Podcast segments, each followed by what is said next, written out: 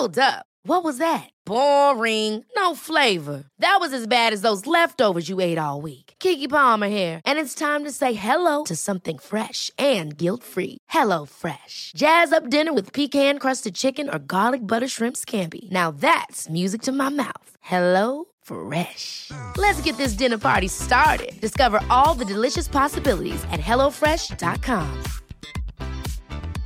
Many of us have those stubborn pounds that seem impossible to lose, no matter how good we eat or how hard we work out. My solution is PlushCare. PlushCare is a leading telehealth provider with doctors who are there for you day and night to partner with you in your weight loss journey. They can prescribe FDA-approved weight loss medications like Wagovi and Zepbound for those who qualify. Plus, they accept most insurance plans. To get started, visit plushcare.com slash weight loss. That's plushcare.com slash weight loss. Imagine the softest sheets you've ever felt. Now imagine them getting even softer over time. That's what you'll feel with Bowl and Branch's organic cotton sheets. In a recent customer survey, 96% replied that Bowl and Branch sheets get softer with every wash. Start getting your best night's sleep in these sheets that get softer and softer for years to come. Try their sheets with a 30-night guarantee. Plus, get 15% off your first order at bowlandbranch.com. Code BUTTERY. Exclusions apply. See site for details. Dumma människor sponsras av AJ Produkter. Björn, vad är det som gör att man trivs på jobbet? Ja, men en sån superviktig sak som du och jag brukar tjata om, det är det här med kollegor och samspelet man har med sina arbetskamrater. Det mellanmänskliga. Relationer på jobbet, exakt. Mm, man motiverar varandra, positiv förstärkning och sådana saker. Exakt. Ja. Men det räcker ju inte med bara det. Nej. Man behöver också en bra fysisk miljö. Den ska vara säker och trygg. Mm. Man kanske vill ha ordning och reda på lager och sådana saker. Att det är ergonomiskt. Ja, en ljudmiljö som gör att det är lätt att hålla fokus och att man har kanske ordning och reda med rätt förvaring. Och det här är sånt som AI Produkter kan hjälpa dig med. Arbetsplatsinredningen, att se till att förbättra arbetsmiljön och ge allt ifrån råd om en bättre arbetsstol till att inreda en hel arbetsplats för hela företaget. Ja, AI Produkter säljer inredning för kontor, skola, lager och industri och erbjuder över 15 000 produkter och skickar från sitt lager i Halmstad. Och allt detta för att bidra till att människor har det bra på jobbet och att ingen inredningslösning ska stå i vägen för det. Det är Happiness at Work. Tack AI Produkter. Dumma människor sponsras av Länsförsäkringar. Och Länsförsäkringar kan ju hjälpa dig med väldigt mycket mer än bara försäkringar. Till exempel sparande och lån och alla möjliga sådana bankgrejer. Precis, och jag kommer nu att tänka på när jag hade väldigt nytta av ett buffertsparande. Det var när jag köpte en sommarstuga som var jättefin på alla sätt. Förutom det att första gången jag kom dit så blev det regn. Ja. Och vet du var det regnet kom någonstans ifrån? Det kom in genom taket på som var inomhus. Som jag, jag fick springa med, det var sån här slapstick-komedi, jag fick springa med såna här plåthinkar och sådär. Men eh, då var det faktiskt bra med en liten peng så att man kunde reparera taket. Ja, man är ju tacksam då att man har varit den här förnuftiga människan som tänkte att det kommer kanske inte bli exakt som jag hade planerat. För livet är ju så otroligt föränderligt. Ja, och det är då det är så himla bra att läsförsäkringar finns där för alltid. Ja, så när livet inte blir precis som du hade tänkt eller om löften inte kan hållas så är det himla fiffigt att du kan kontakta Länsförsäkringar. Eftersom Länsförsäkringar kan hjälpa dig med lån och sparande till exempel. Tack Läsförsäkringar. Kära lyssnare, detta är Dumma människor med Rina och Björn och det är vår kärleksvecka. Visst har vi kul Björn? Vi har det så kul. Ja, det är gamla och nya avsnitt på temat kärlek och idag ska vi reprisera ett av våra faktiskt mest lyssnade avsnitt. Vilket är det då? Det är Ligg, säg tack och rädda relationen. Ja, ja, ja. Det här är ett jävla kanonavsnitt där vi ger nio vetenskapsbaserade tips på hur man får sin relation att hålla länge. Och titeln ger ju er åtminstone två supertips. Nämligen ligg och säg tack. Två bra saker. Mm. Avsnittet kommer här. Jag är 41 år och det är en ålder där folk runt omkring mig gör slut som flugor. Det är som att småbarnen är precis den åldern där man kan separera och så ger man upp och träffar någon ny och så gör man slut med den. Och det har fått mig att grubbla en massa på vad är det som gör att folk gör slut och hur skulle man kunna få någonting att hålla längre? Välkommen till Dumma människor, en podcast om varför vi människor beter oss dumt och hur vi kan sluta göra det med mig Lina Thomsgård och psykolog och författare Björn Hedensjö. Och det här är lite ett sånt önskeavsnitt från mig Björn, relationsspecial. Vad säger forskningen och vetenskapen om hur vi kan rädda relationer? Så att vi inte längre gör slut som flugor. Ja. som vi alla vet gör slut i, i otroligt hög utsträckning med varandra. Uh, har du någonsin sett en fluga som är ihop med någon? Jag vet inte, nej, nej, det, nej det, har jag inte gjort. Ja, okej. Okay. Vilken burn. ja, du vann. Uh, precis, så att rotat lite i forskning om uh, vad som får relationer att hålla och vara lyckliga och sådär. Och det blir liksom en sån tipslista kan man väl säga då. Mm. Och det är lite högt och lågt, alltså det är en del från så här evidensbaserad parterapi, men så är det också andra grejer där det är liksom bara enstaka studier gjorda och som man kanske får vara lite försiktigare i tolkningen, men som ändå är kul att ha med. Alltså jag sitter här med penna och papper, nu kör vi.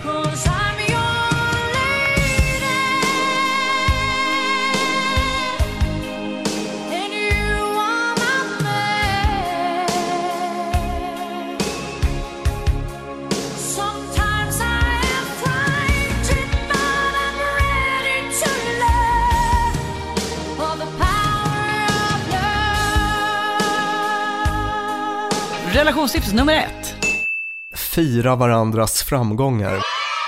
Vad tänker du när jag säger så? Det låter givet. Är det någonting som du har varit bra på i dina eh, relationer? Varierande. Bra på det, tror jag. Och kan se, jag har en mamma och en styvfar som är väldigt, väldigt, väldigt bra på det där. Alltså då är framgångar inte alltid något som så applåderas av en större allmänhet, utan bara en persons, liksom, nu skrev jag ihop den här grejen, eller jag lagade den här maten, eller jag gick den här kursen. Och att det är så otroligt fint att se två 70-75-åringar som sitter och är genuint stolta över liksom den här andras foto som den har satt upp på väggen som en liten fotoutställning. Kanske rent av arrangerar ett vernissage för att visa upp det här fotot på en blompistill i närbild. Vad fint. Ja, jättefint. Och det har jag tänkt att det där, fasen. Och sen kanske när det kommer till kritan att man är mer missundsam än så, eller tänker att den här personen vet ju att jag är stolt och glad. Behöver jag väl inte uttrycka ännu en gång. Men det ehm. behöver man tydligen säga i forskningen, eller? Ja, det var någon uh, studie här då, var det 79 par tror jag, man hade tittat på, från 2006. Den här studien där man filmade sådana här interaktioner mellan dem mm. och uh, kunde konstatera att de som pratade mycket om positiva händelser i varandras liv, mm. att det verkade vara en så prediktor för att man skulle hänga ihop och ha det fint ihop. Kanske ingen liksom rocket science då, uh, Nej, men samtidigt så kan jag ju se att ett dumt och mänskligt beteende är att bli lite skraj om den man lever med och älskar har framgångar för att det eventuellt betyder att den här personen håller på att växa ifrån mig eller vinna framgångar som gör att jag blir lämnad kvar. Sant, ja. Mm. Så det är en utveckling som inte med nödvändighet har mig i sig. Just det. Nyckeln där är nog, tror jag, då, ett så här, liksom, eller det skriver de här äh, forskarna också i, att man uh, har ett uh, liksom empatiskt förhållningssätt där den andres framgång blir även ens, alltså man firar det som mm. om det vore ens egen. Alltså mm. att, att, man uh, verkligen blir ett team på det sättet. Mm. Det vet jag, vår producent Klara har det. De, de åtminstone som motto i familjen att alltid ha en flaska skumpa på kylning. Man vet mm. aldrig när det finns något att fira. Det tycker jag är ett riktigt bra jävla relationstips. Ja, det tycker jag låter faktiskt kan någon strålande. forska lite på det så vi vet att det faktiskt stämmer. Relationstips nummer två. Ha liknande inställning till pengar är ett forskningsbaserat tips. Följdfråga, kan man ändra sin inställning till pengar eller är det bara att ge upp ifall man nu inte skulle ha det? Nej då, det kan man ju absolut göra. Men det finns en liten twist inbyggt i det här tipset. Mm.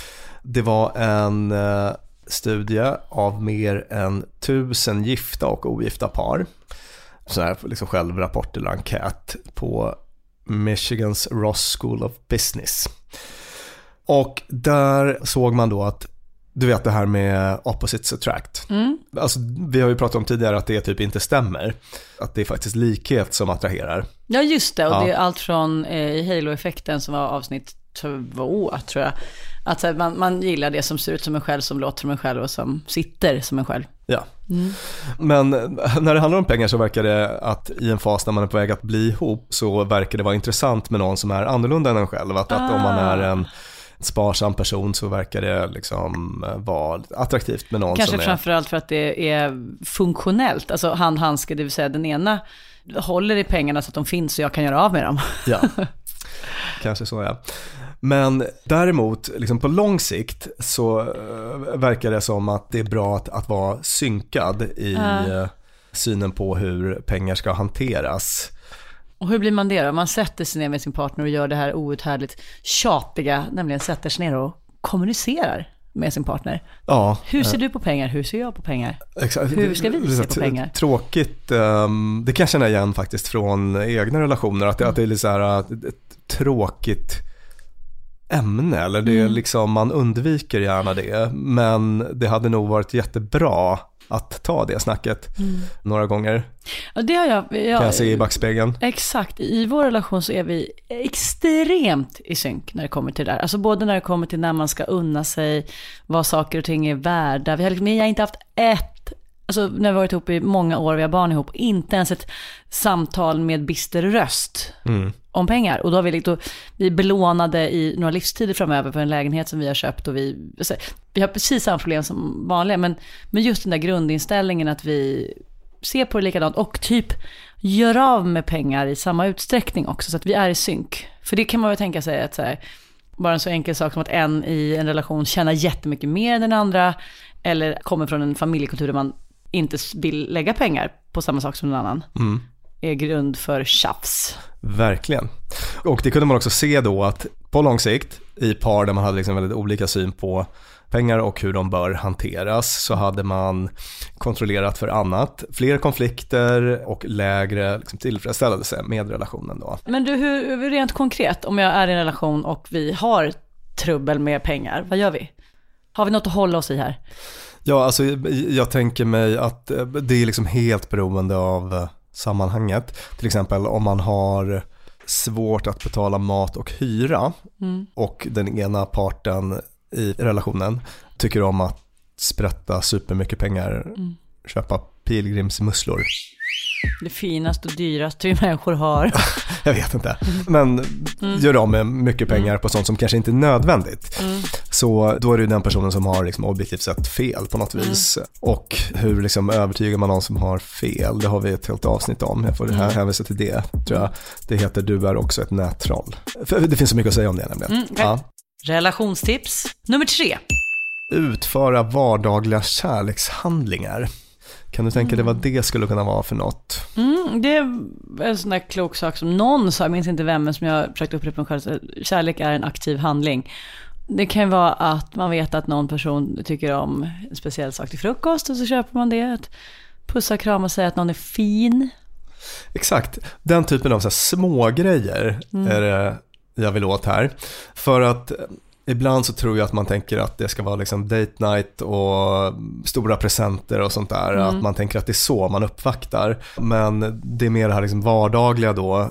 Alltså det är så otroligt viktigt. Om det kanske är att liksom ladda kaffebryggaren när man går tidigt till jobbet så att ens partner bara kan kliva upp och trycka på knappen. Och, och det där vet man ju, för när man är nykär så gör man ju sånt precis hela tiden. För Då, gör man det, då gör man det ju automatiskt Ja. på ett sätt som man, man måste liksom jobba mycket mer aktivt med det Mm. sen för att eh, annars försvinner det och det gäller även mig så att säga. Man kan veta det här och ändå liksom trampa fel och eh, sluta göra det fastän man borde. Och jag såg någon enkätundersökning, brittisk tror jag, där folk fick eh, svara på vilken typ av sådana här vardagliga kärlekshandlingar som var väldigt uppskattade. Och då kunde det till exempel vara att eh, partnern tackar en. Åh, åh, fy fan vad det är min pet peeve.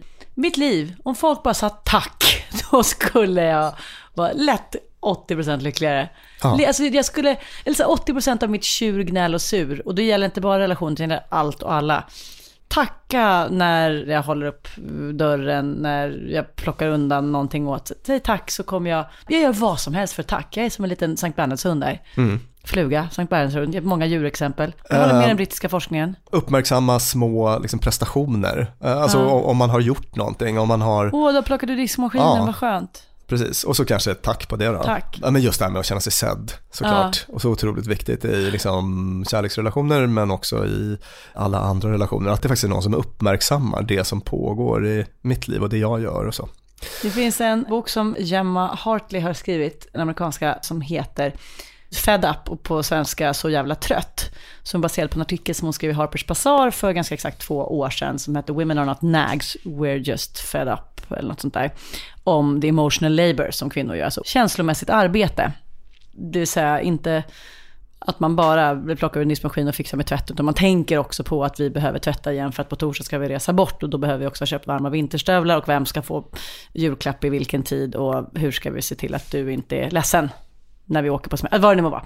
Allt det där som kvinnor gör. Det är en lång bok, det är många olika liksom, intervjuer, referenser och allt sånt där. Och det som är slutklämmen när jag har läst hela boken är så, ja vi behöver liksom prata om, vi behöver dela upp arbete, vi behöver se till att kvinnor inte gör som kvinnor i alla tider har gjort. Men gud vad mycket som skulle lösa sig om den andra parten i en relation bara sa tack.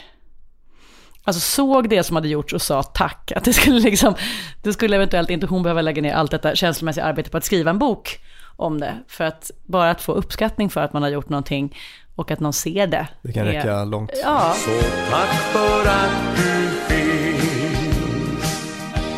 Också från samma lista på vardagliga kärlekshandlingar som var populära, physical affection, att man liksom fysiskt, eh, liksom, ja, att man tar på sin partner och eh, ger fotmassage eller vad det kan vara. relationstips nummer fyra. Var bästisar och ha många gemensamma vänner. Ah, Hör på det här. Det var i USA, The National Bureau of Economic Research gjorde en stor enkätstudie, var det 16 000 personer kanske? Och då kunde man se att en av de absolut liksom viktigaste sakerna var den här vänskapsdimensionen. Hur mycket folk sa att de var kompis med sin partner. Och det de kunde se då, det var att partners som sa att deras partner var deras bästa vän. De var som grupp dubbelt så nöjda i sitt äktenskap som folk som inte uppgav att partnern var ens bästa vän. förlåt, hej to liksom paja stämningen här, men det kan ju också vara så att de inte har någon annan. De har inte så många bra andra vänner. Och då är man så jävla beroende av den man är ihop med. Så man, Precis, jag tror att man hade kontrollerat för eh, premarital happiness, alltså hur glada folk hade varit före Okej, mm. äktenskap. Så jag, jag, tror att man hade fått bort lite sådana liksom, faktorer. Men det verkade otroligt viktigt då hur liksom, nära vänskapsrelation Mm. man uppfattade att man hade till sin partner. För hur lycklig man skulle vara i sin relation. Vad, vad tänker du om det? Jag tror, liksom, Nej, det, det jag tänker är för de Ja. som sitter i en relation där det inte känns som att vi är liksom innerliga vänner. Går det att göra någonting åt det? Kan vänskap skapas? Ja, det kan du absolut göra. En sån sak är väl då att försöka, ja, men till exempel ta fasta på likheter eller liksom intressera sig för, så här, om säg att du och jag skulle vara gifta Lina och liksom både du och jag tycker att det är kul att plocka svamp. Ja, eller spela en podd. Ja, men då, då, kanske man skulle ge det liksom större utrymme.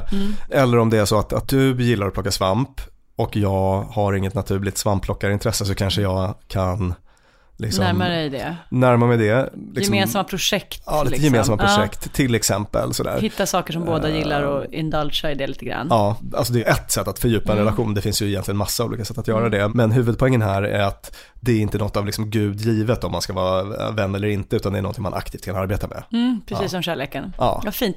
Eh, Du sa en till grej där som jag tyckte var intressant, det här med att ha andra gemensamma vänner Ja, runt omkring sig. Precis, och det var en sån här uh, sociala medier-studie som Facebook genomförde. Och de där kan vara ganska intressanta för att det är såna enorma liksom, datamängder. Plus att de faktiskt kikar på liksom, verkligt beteende, inte självrapporterat. Det är inte så att folk får svar på någon enkät utan de tittar på hur det faktiskt ser ut. Och det var 2013 som de släppte den här rapporten. Då hade de analyserat 1,3 miljoner användare. Och bland annat tittat på relationsbiten då. Kom till följande slutsats. Att par som hade överlappande sociala nätverk med liksom många gemensamma vänner helt enkelt.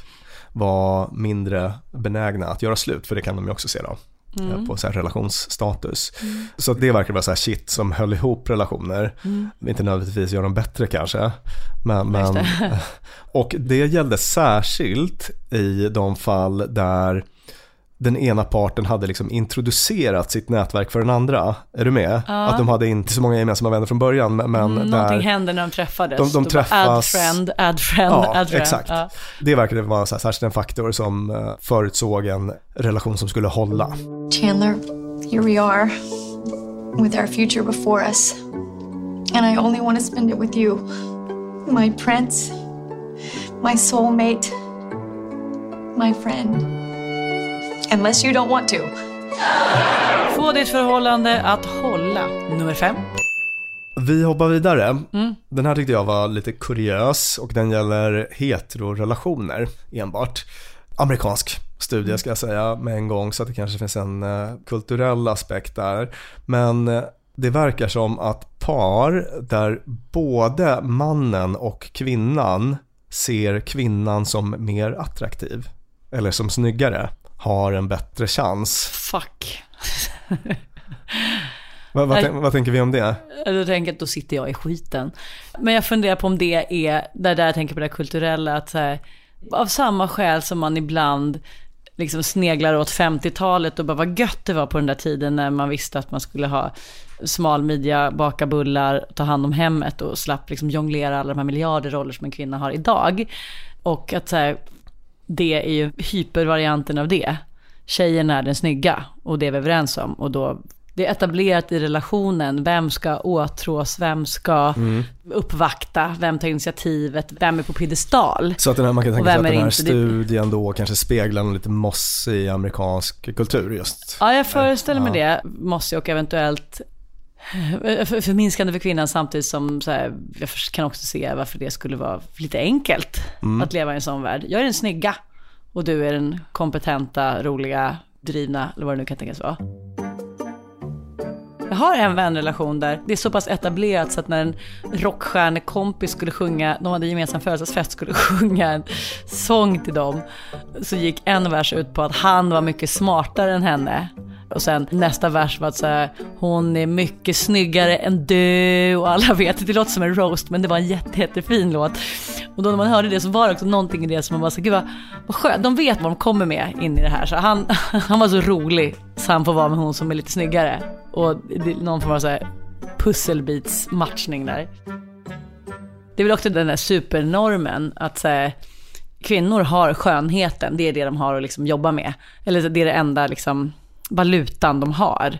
Medan mannen kan vara rik, framgångsrik, rolig, charm, alltså har ett mycket, mycket större spektrum. Och att det fortfarande är så att jag kan liksom komma på mig själv med att reagera på om jag ser par där tjejen uppenbarligen är den som i någon allmänhetens ögon är mindre attraktiv än mannen. Och man bara wow, här, wait a minute. Ja, precis. Man är marinerad i normerna. Has anybody actually said right out to you, No. what are you doing with her for? You know, No. good looking guy like you. No, I don't think that nobody's been quite that rude. I don't think. Um, And what about, have you, anybody ever said it out loud to you? Yeah, constantly. Really? Like, what are you doing with him? Jag har alltid varit ihop med mycket snyggare killar. Utan undantag. Bra gjort. Relationstips nummer sex. Det här med hushållsarbete. Uff. Ha en tydligt definierad fördelning av hushållsarbetet. Är det så? För det har vi tvistat om ganska mycket. För det känns så jävla oromantiskt att sätta sig ner med penna och papper och bara, vem tar disken, vem tar tvätten, vem tar det här, vem tar det här? Och då blir det istället att vi har jävla massa småtjafs som sånt, eller så an- man liksom anlitar städhjälp eller bara försöker lösa det på andra sätt. För att det känns så just oromantiskt. Precis. Jag förstår precis vad du pratar om här, men jag tror att Om vi går till den här studien då, uh, UCLA, 500 familjer som man uh, verkligen studerade på djupet och kikade på hur nöjda de var i sina relationer och så. Och det var väldigt tydligt att par som hade liksom tydligt definierade liksom uppgifter, Mm. du tar det och du tar det, de hade egentligen mycket mindre konflikter då och Mm. var i sin tur mycket mer nöjda. För att de behövde inte ta det där snacket så mycket, är du med? Just det. Utan det var Ove tar det och eh, Ankan tar det. Mm. Så att man behöver inte ha så många sådana där oromantiska samtal kanske. En grej som är väldigt svår, alltså så här, det här var en amerikansk studie och jag läste då också i anslutning till det om en eh, gigantisk enkät som visade att kvinnor tog 67% av eh, hushållsarbetet Mm. i amerikanska hushåll. Så att det finns ju en liksom enorm orättvisa där. Och det är viktigt att komma till rätta med det. På något vis. Och det mest effektiva är ju säkert att liksom räkna. Men då kommer man in på det där som du beskriver. Mm. För det, det tycker jag att jag har varit med om själv, liksom i relationer, att det har blivit ett räknande som kanske inte främjar passion direkt. Jag tror att jag är och nosar på en lösning. Förmodligen snott den från någon, det har jag läst någonstans. Men alltså istället för att vi, när man ska prata om att fördela hushållsarbete så blir det lätt att så här, vi vet, så här, försöka tvätta varannan gång, dela upp så att vi plockar ur diskmaskinen lika många gånger och dammsuger lika många gånger. Och då blir det ju rörigt. Och precis som med massa andra saker där, om man inte för kassabok så upplever jag att jag har betalat fika för dig flera gånger än du har betalat för mig, så tycker vi båda det. Men att man istället borde dela upp det som i att så här, du sköter tvätten och jag tar disken. Ja, Du och tar- det, det, och då landar och det är precis det Ja. som den här studien har kommit fram till då. Där. Eh, Så som jag uppfattar det, att där man har de här tydliga systemen Mm. behöver man inte ha den här eh, liksom ständiga, man behöver inte föra så mycket bok och så. Dock så, det har ju inte kommit till rätta med orättvisan så att säga. Nej, och det är säkert då man landar i Ja. att så här, du lagar maten, nattar barnen, eh, fixar tvätten och sen mannen bara klipper häcken, tankar bilen. Ja, Det jag vill illustrera med det var att en större belastning hamnar på kvinnor och att det kanske blir ganska könsstereotypt. mm, mm. Eh, Så att men det, det, det är inte problemfritt, men just den här tydliga, liksom, tydligt definierade uppgifter verkade vara en Mm. bra grej för eh, nivån av tillfredsställelse i relationen.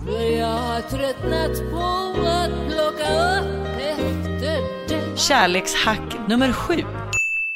Nästa tips är att vara gay. Och den här slutsatsen drar jag utifrån en enda studie, en brittisk enkätstudie, 5000 personer av olika sexuell läggning också. Mm. Och då fann de som låg bakom studien då att gaypar var gladare och mer positiva till sin relation överlag än sina heterosexuella motsvarigheter. Till exempel så de ägnade mer tid åt varann Mm. och åt sin relation Mm. än straighta. Jag nämnde ju en bok tidigare, den där av Gemma Hartley, Så jävla trött. I den så finns ett kapitel där hon har pratat med gaypar om det som då generellt är en klassisk så här, könsroll, liksom så här, kvinnan gör det emotionella arbetet och mannen gör det inte. Och vad händer då i ett gaypar om det nu är två killar eller två tjejer? Och att där, om jag inte minns fel i boken, så visar det sig att det var inte alls samma uppdelning. Eller rätt sagt, det var en jämnare fördelning paren emellan just för att man inte var lika låst i så här, i den här relationen så är jag tjejen, så då faller ju det här på min lott, oavsett om det är liksom egen inbildning eller om det är omvärlden som kräver, eller partnern. Så var de liksom lite friare i det, de kunde hitta på på ett eget sätt, vilket jag tyckte var så jävla intressant. Och kopplat till det så har jag en vän som var på dejt med en tjej för första gången när hon var kanske 20 år. Och när hon skulle förbereda sig för den här dejten så hade hon, som man gör när man ska förbereda sig för en dejt, man, liksom här, man ska sätta på sig sina snyggaste kläder, man ska bestämma vad man ska laga för mat som kan tänkas vara liksom lite förförisk och härlig och så här. Och så ringde hon mig och var helt bestört för att hon bara, jag har ingen aning om hur jag ska imponera på en tjej. Alltså hon visste precis vilka trosor som är sexiga trosor för killen, vilken mat som är sexig, vad hon skulle, hur hon skulle säga, hur hon skulle stå, hur hon skulle skratta. Allt det där finns liksom i, tydligt dikterat, en miljon filmer, böcker, världslitteraturen, överallt, i låtarna. Men när hon skulle imponera på en tjej så bara, jag har, jag har ingen aning. Hur ska, ska jag stå när hon kör? Tjena, tja, hej, tja. Ingen aning. Och att hon då i det landade att jag måste kanske helt enkelt bara prova att bara så här vara mig själv. Och, och vad fan är det? Uh! Och det uppstod någonting där för henne i att här, få vara en person bortom föreställningarna om vad den andra människan vill ha Gud av en. vad spännande. Ja, Ja, de där normerna, det är ju liksom så kryckor som man tar sig fram genom livet på. ja eller hur? många gånger hjälper de en ju jättemycket. Eh, men att, det- att det är enkelt. Ja, exakt. Och att i att inte ha det, så bara jävla vilken freedom. Nummer åtta. Att ha sex åtminstone en gång i veckan är ett framgångsrecept. Hur ofta har folk sex? Ja, i den här eh, stora amerikanska studien med långt över 10 000 deltagare så tror jag att två till tre gånger i månaden var någon slags snitt. Rekommenderar den där studien att paren ska ligga även om en i paret inte är jättesugen? Det tror jag inte att de har dragit några slutsatser om. Nej, för där, vi har en, Ja. en vän som hade den uppgörelsen i sin relation att de hade liksom schemalagt. Torsdag kväll, då ska det liggas. Mm. Och det spelade ingen roll om man liksom var trött, hade grälat, var, var, det- det var det sista på jorden man ville göra. De bara såg till att det hände och så av förståeliga skäl så bara, nej men när jag väl är igång, så här, vänta, där svänger katten. Och att det hade varit jättebra för deras relation, för att då uppstod aldrig den där grejen som man kan föreställa sig att så här, åh nej, nu har vi inte legat på si så länge, är det något som står snett? Alltså, de liksom Precis. visste att den där grejen var på plats. Ja, men det där eh, tycker jag låter Det är inte så jävla romantiskt, men det känns ändå som att så här, Nej, men, men det, det är liksom, återigen så här, börja med beteendet. Om man sitter och ska vänta in inspirationen, Mm. den kommer aldrig komma. Liksom att man måste på något vis skapa den. Men särskilt Ja. inte om man är sur eller orolig eller känner sig otillräcklig eller trängd eller avvisad eller vad det nu kan tänkas vara. Ja. Men, men Börja ligg så blir du tänd sen. Det, hör på det här. Att öka din sexuella aktivitet från en gång i månaden Mm. till en gång i veckan motsvarade en uppgång i lyckonivå som om du hade tjänat en halv miljon extra om året. det här var en så rolig studie. Fick de sitta och klassa i... Ja precis, de fick väl eh, klassa vad. Du, det, liksom, det är en jävla kassako detta. Jag såg en annan studie relaterat till det här med sex i relationen och manligt kvinnligt som bekräftade någon så här lite stereotyp bild man kanske Mm. har. Nämligen att bara 10% av männen sa att min partner vill ha mer sex än jag. Mm. 40% av kvinnorna sa att min partner vill ha mer sex än jag. Så att långt fler män går runt och, och eh, upplever att de får för lite sex i relationen. Har du varit inne på familjeliv någon gång och gossat runt? Det har hänt. Det finns må- många bra konversationer där och jag hade anledning inför ett bokmässan-samtal att göra lite research eh, och då hamnade vi i, apropå liksom eh, samtycke och så vidare, så hamnade jag i en tråd där så här, ska man i en relation med någon man älskar ha sex med den trots att man inte vill? Och svaren gick från så här, men självklart det är min plikt, kvinnor och män, till eh, så här, är du galen? Det är ju som att vara ihop med en våldtäktsman. Så det fanns ingen som helst samsyn Mm. kring det där. Och det tycker jag nog att jag kan uppleva bland vänner också, även de som var på bokmässan. Att för vissa är det fullkomligt otänkbart att Mm. man är i en relation på samma sätt som man säger, jag är inte sugen på att äta älggryta men du älskar ju det så vad fan, vi gör det. Mm. Att man skulle se på sex på samma sätt. Ja. Och för andra så är det hur det är. Ja, och det är ju en ganska komplicerad fråga som inte har något självklart Mm. svar. Däremot så är det ju ganska lätt att förstå att det blir ingen jättebra prognos för en relation om man har väldigt olika syn Mm. på det. Relationstips nummer nio.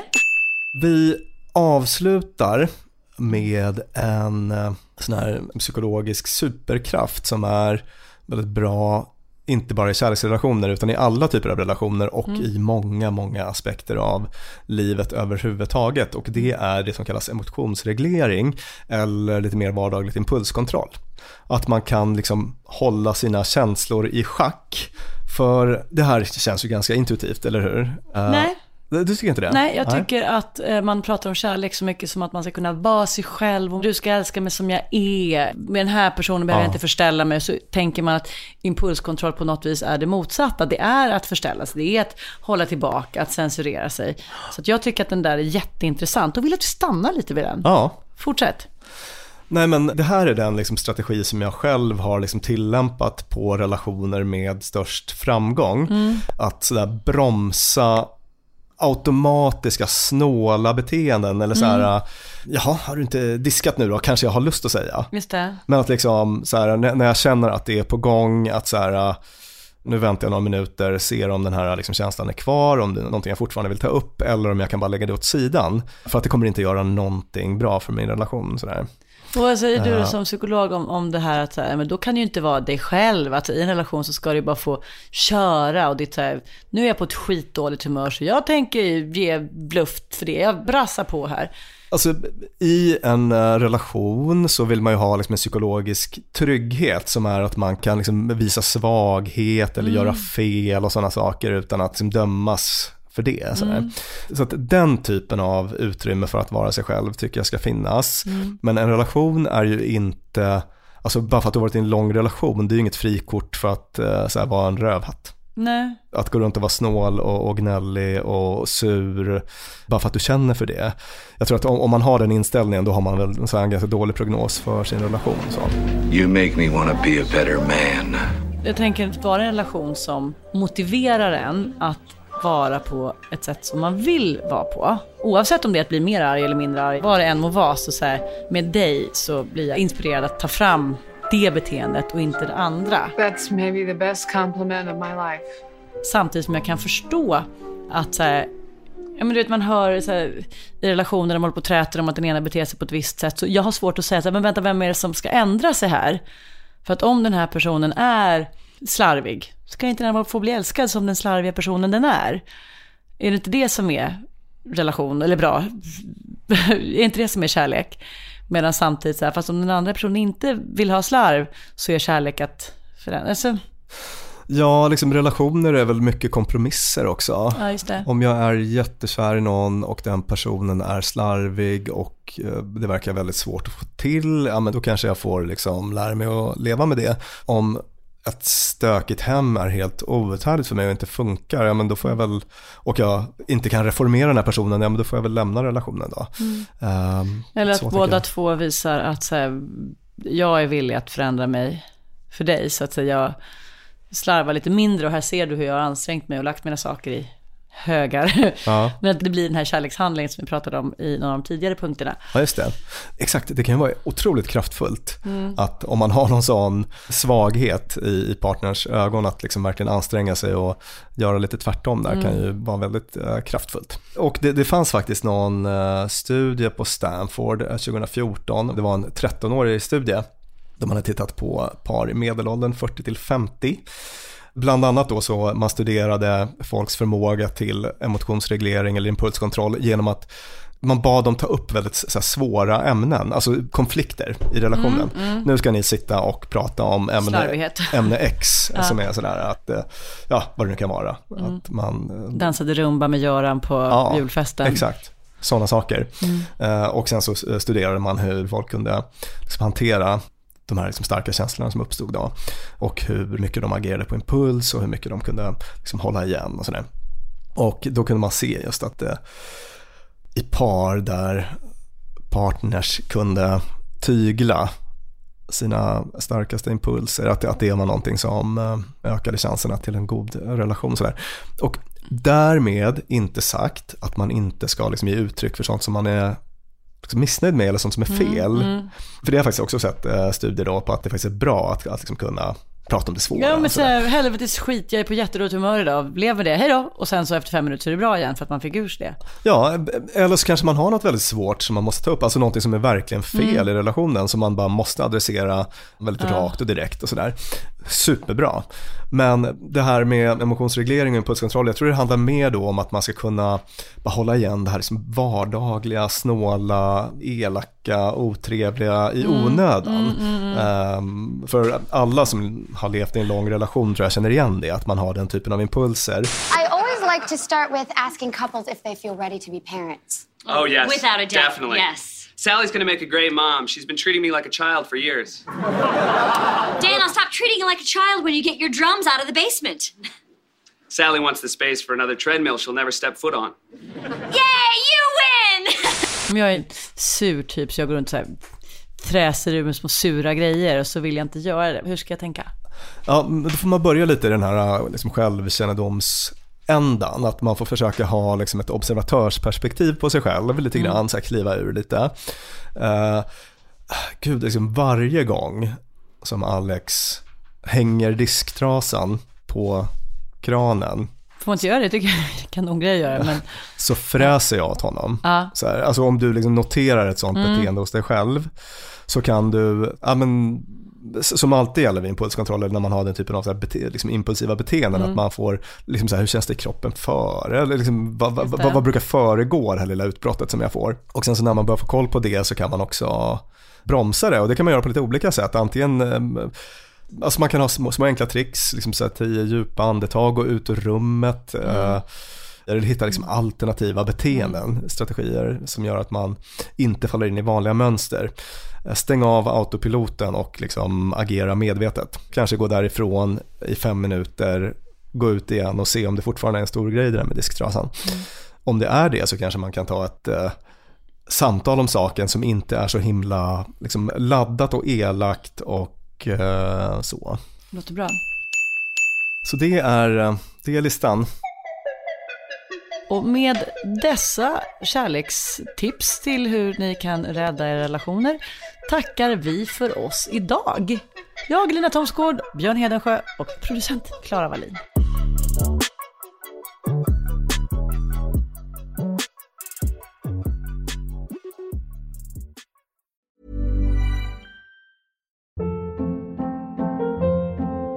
Hold up. What was that? Boring. No flavor. That was as bad as those leftovers you ate all week. Kiki Palmer here, and it's time to say hello to something fresh and guilt-free. Hello Fresh. Jazz up dinner with pecan-crusted chicken or garlic butter shrimp scampi. Now that's music to my mouth. Hello Fresh. Let's get this dinner party started. Discover all the delicious possibilities at hellofresh.com.